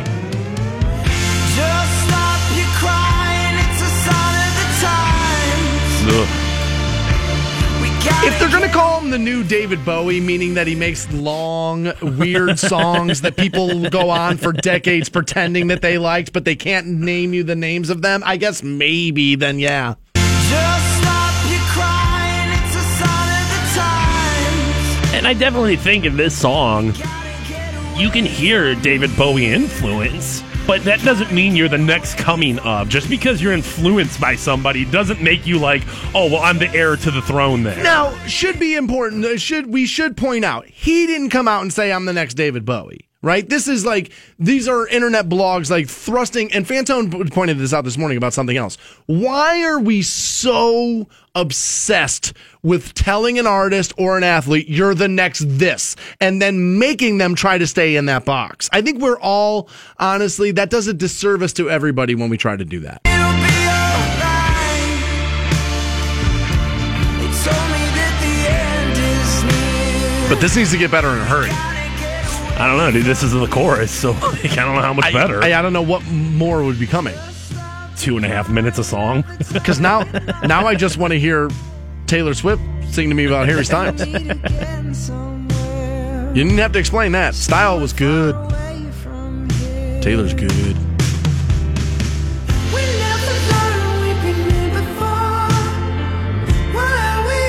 Get somebody else to sing that. If that's not your natural singing position, get somebody else to do it. Man, bring a chicken. Or a man. Just stop your crying, it's a sign of the times. We gotta get away from here. We gotta get away from here. Listening audience is already gone, Harry. Stop your crying, baby. Excuse the pun. Sounds like Harry Styles is going in the wrong direction.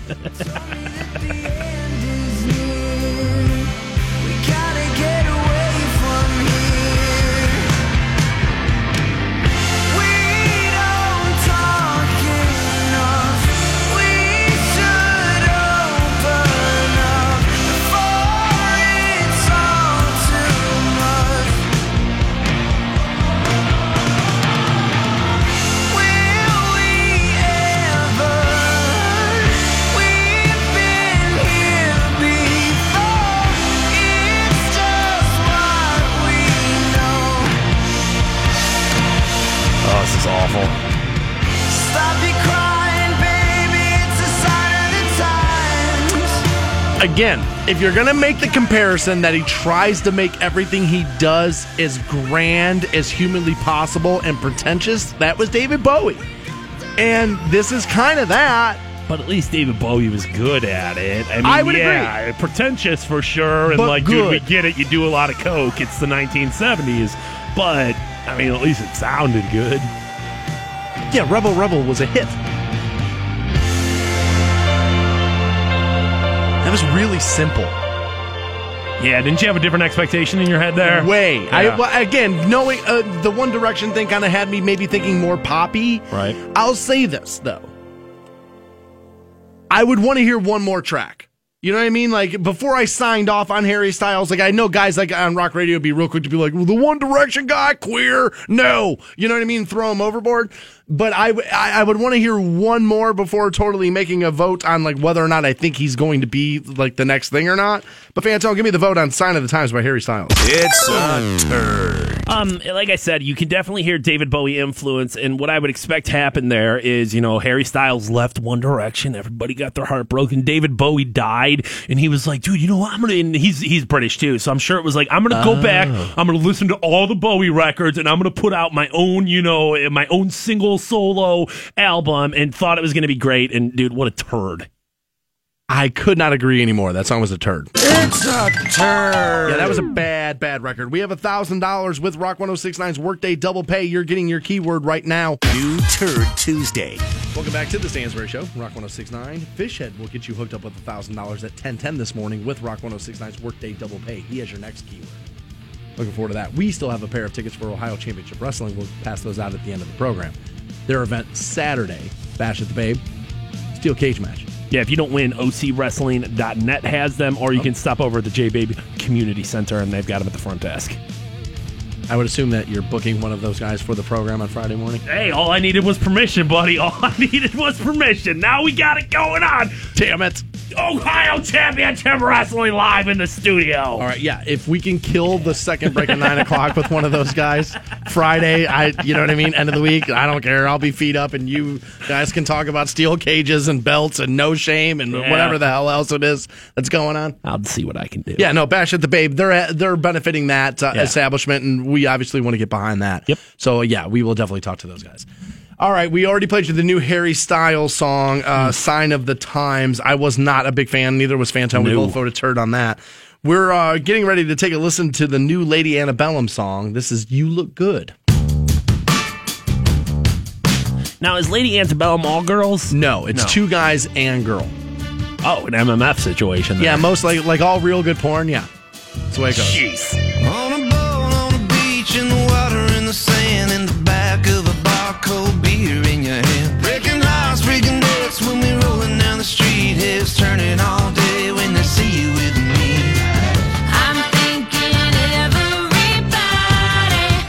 Does have a good voice. That woman. Yeah, she does. They need to know that you're I saw them live once, and she can bring the house down with it.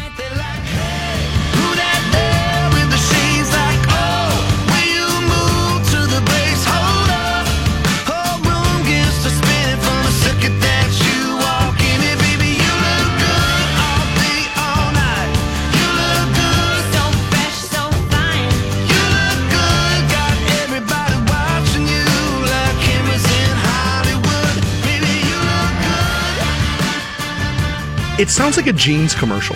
Yeah, it does. It does. Like we're selling Guess jeans with this. um, it almost sounds. It sounds a little black to me too. Oh, It- it's got, 70s funk all over it. Yeah, it's Yeah. got that tone to it for sure. For sure it has. 70s funk. Which again, I love. I love 70s funk.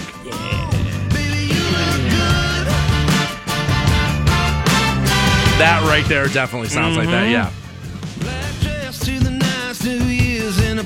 From the floor to the roof, make the skyline spin. Yeah, you're killing me, boy, in your black faded jeans. Ain't gotta work hard when you're smiling at me like, hey. Are people still wearing black faded jeans? I was just gonna Is that say. still a thing, dude. Only Wrangler and NASCAR or Blossom on like a Friday or Saturday night are the I feel like the only place you're ever gonna see that. You know what I mean? Maybe Country Fest. Jeans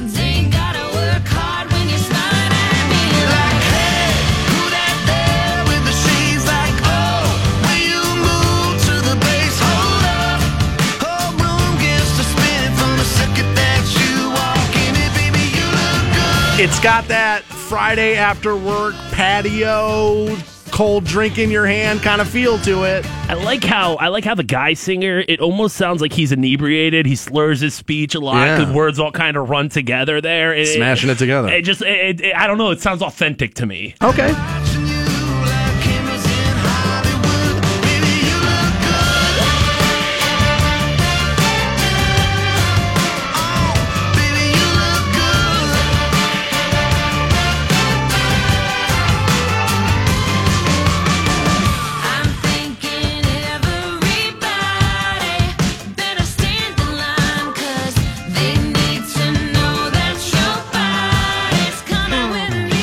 Feels like I've already heard this song a hundred times. You know what I mean? Again, I think it's the the familiar sound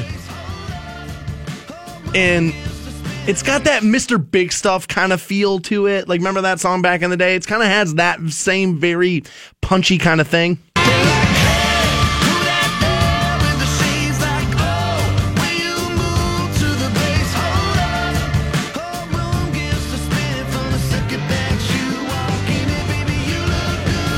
Can already hear it.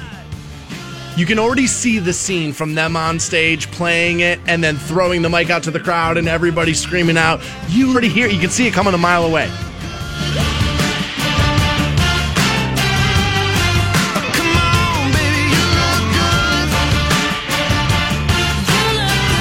Even people who hate this kind of music, you're going to be sitting in a bar one Friday night, you're going to hear it, and you're going to. This is one of those songs, you're going to end up knowing all the words, being able to sing along to it, even though you don't like it. That, that You know, sometimes songs will do that to you. I totally see that being one of the songs. Fantone, give me the vote on the new Lady Antebellum. Not a turd. I'm not real familiar with Lady Antebellum, um, but honestly, that song kind of made me a little bit of a believer there. Those two have a really good chemistry together. Um, Oh. It doesn't sound like, uh, what do I want to say? Not even like really hicky, um, but it sounds authentically country without being bro country. Uh, dude, I'm, I, I'm, I'm, I'm a fan. I liked it. Uh, they had a big. I mean, their first. I, I'm pretty sure it was like their first hit. Whereas like that. Um, f- man, what was it called? Was it, was the day drinking song? no, was it, that no. It was the. It's a quarter after one. And I'm a little drunk and I need you now. Yeah, Need You Now That is the name of the That was everywhere. That was That- a smash song. smash hit. Been been uh, you know covered by multiple people. That's Lady Antebellum. There, I uh, I agree with you. I feel like you look good, not a turd. Not a turd. That's got big ol' hit written all over it. The brand new Fozzy. The song is called Judas. You'll hear it next on New Turd Tuesday. Turd or not.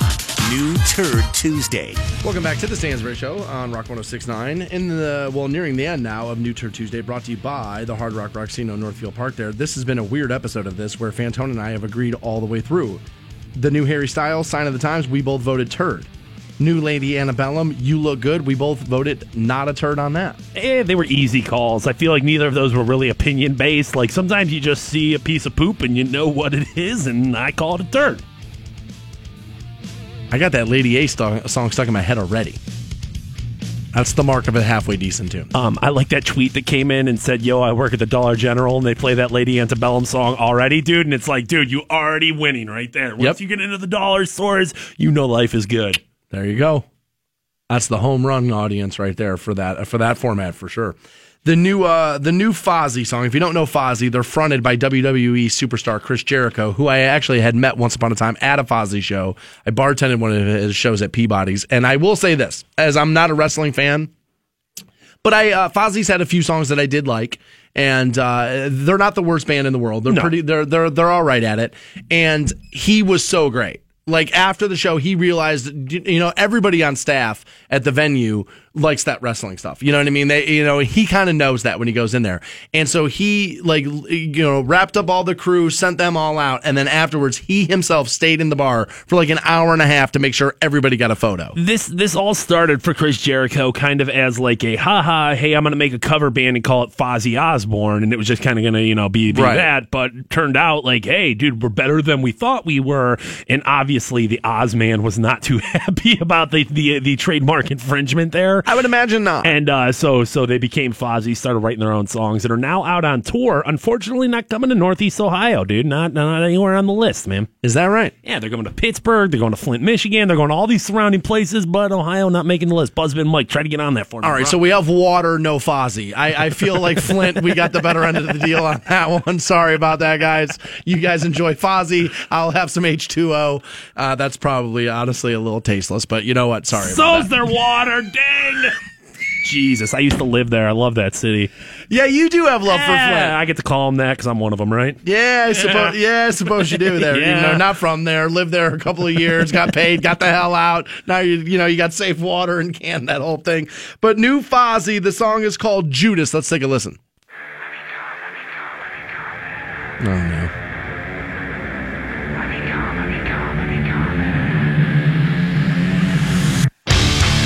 Okay, that all sounds right down the middle. Right. There's a good fastball. Beautiful on the inside. Wow. You are innocence personified. Ugh. And I will drag you down and sell you out. Well, then I don't want to be friends with you, Jericho. You just made the list. Snow. I am cold like December snow. Come on, dude. Come on. It's pretty easy there. Come on, dude. Pretty, pretty paint by numbers there. I have carved out this soul made of stone. And I will drag Dude, it, wa- again, like, do these again? Rock bands always so pretentious. You know, it's a, they're always carving stuff out of stone. You know what I mean? It's always like, you know, here, here's my heart is stone, my soul is stone. It's uh, just dude, enough. You're not heartless.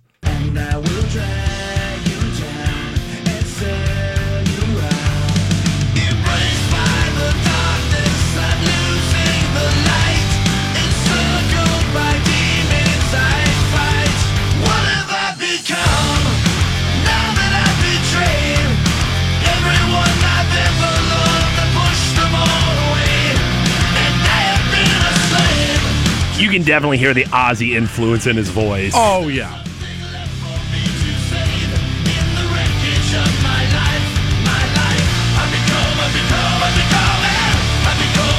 Oh My God. Oh my God. It's it's it's like the perfect song for 15. Though, like you're just learning how to be angry, right? Bedtime still 9:30, you can't figure it out. You're not allowed to stay up and watch you under Raw. And- you hate your dad. You're so pissed at him. You're just figuring out how to hate your mom and call her a bitch. This is like the perfect song for that. I'm becoming, I'm becoming, I'm becoming.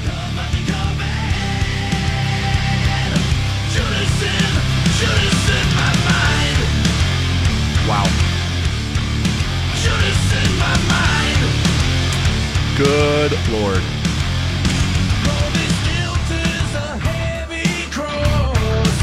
The guilt is a heavy Yeah, cross. no, they're always carrying the cross too. The rock band, they always are.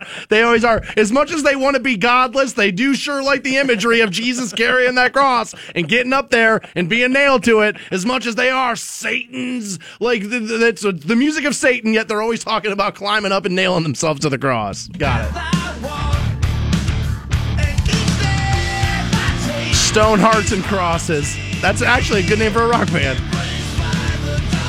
Yeah, it sounds like they were opening up for uh, what was that Christian band your dad always wanted you to listen to? Striker, Stryper. Stryper. Stryper. to hell with the devil, buddy. You do listen to that.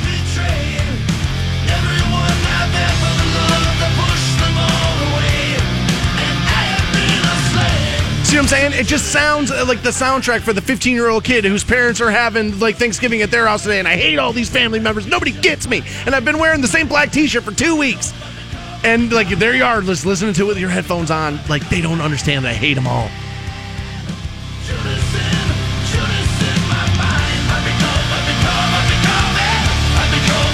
What are you becoming, Jericho? Homeless? Like is that is that what is going to happen after this? U.S. heavyweight champion after he takes on Kevin Owens. Possibility there. Who knows what he's becoming? Vince hasn't written it yet. We don't know what's going to happen.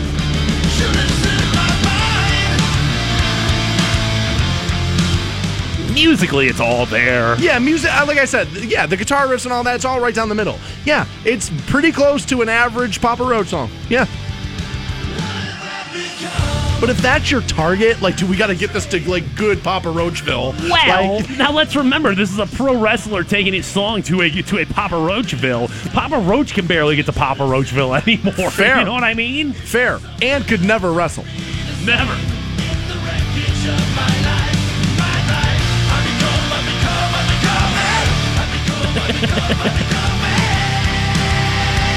I mean, that's laughably written.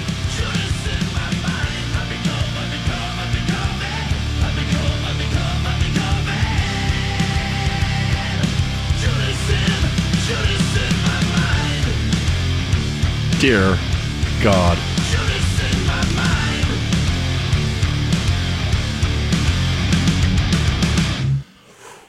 Wow. Fantone, give me the vote on the new Fozzy Judas, buddy. It's a turd. Didn't want to do that to Chris Jericho, but it was not a great song. What I will say to him, though, is, you know, honestly, he's diversified what he's able to do. Don't get me wrong, the guy's rich off of WWE. He's been a pro wrestler in, in the limelight For as long as I can remember now. for quite a while and has had a lot of success in that. But with that, it's like, dude, all these fans want more stuff from me. And if I put out a, a little tongue in cheek rock band, I'm going to sell concert tickets. I'm going to sell t shirts. I'm going to sell, and you bring up all the 15 year old who's sitting there pissed at their parents. But that's the target. It's of both of both WWE and rock Right. music. So like yes, that makes all the sense in the world to marry those brands and try to milk that, uh, you know, for as much as you can. I got to give you that because that is 100% true. It's not necessarily for me. And I'm supposed to kind of think it's silly and I'm like, oh, geez, like, look at this. Yeah. Oh my God, I'm 17 and I'm figuring out how to use my angst. You know what I mean? Like, I've been there. I, there was plenty of bands that I like just for that same exact reason. So, I mean, dude, you're right. Make money in your space. Do it.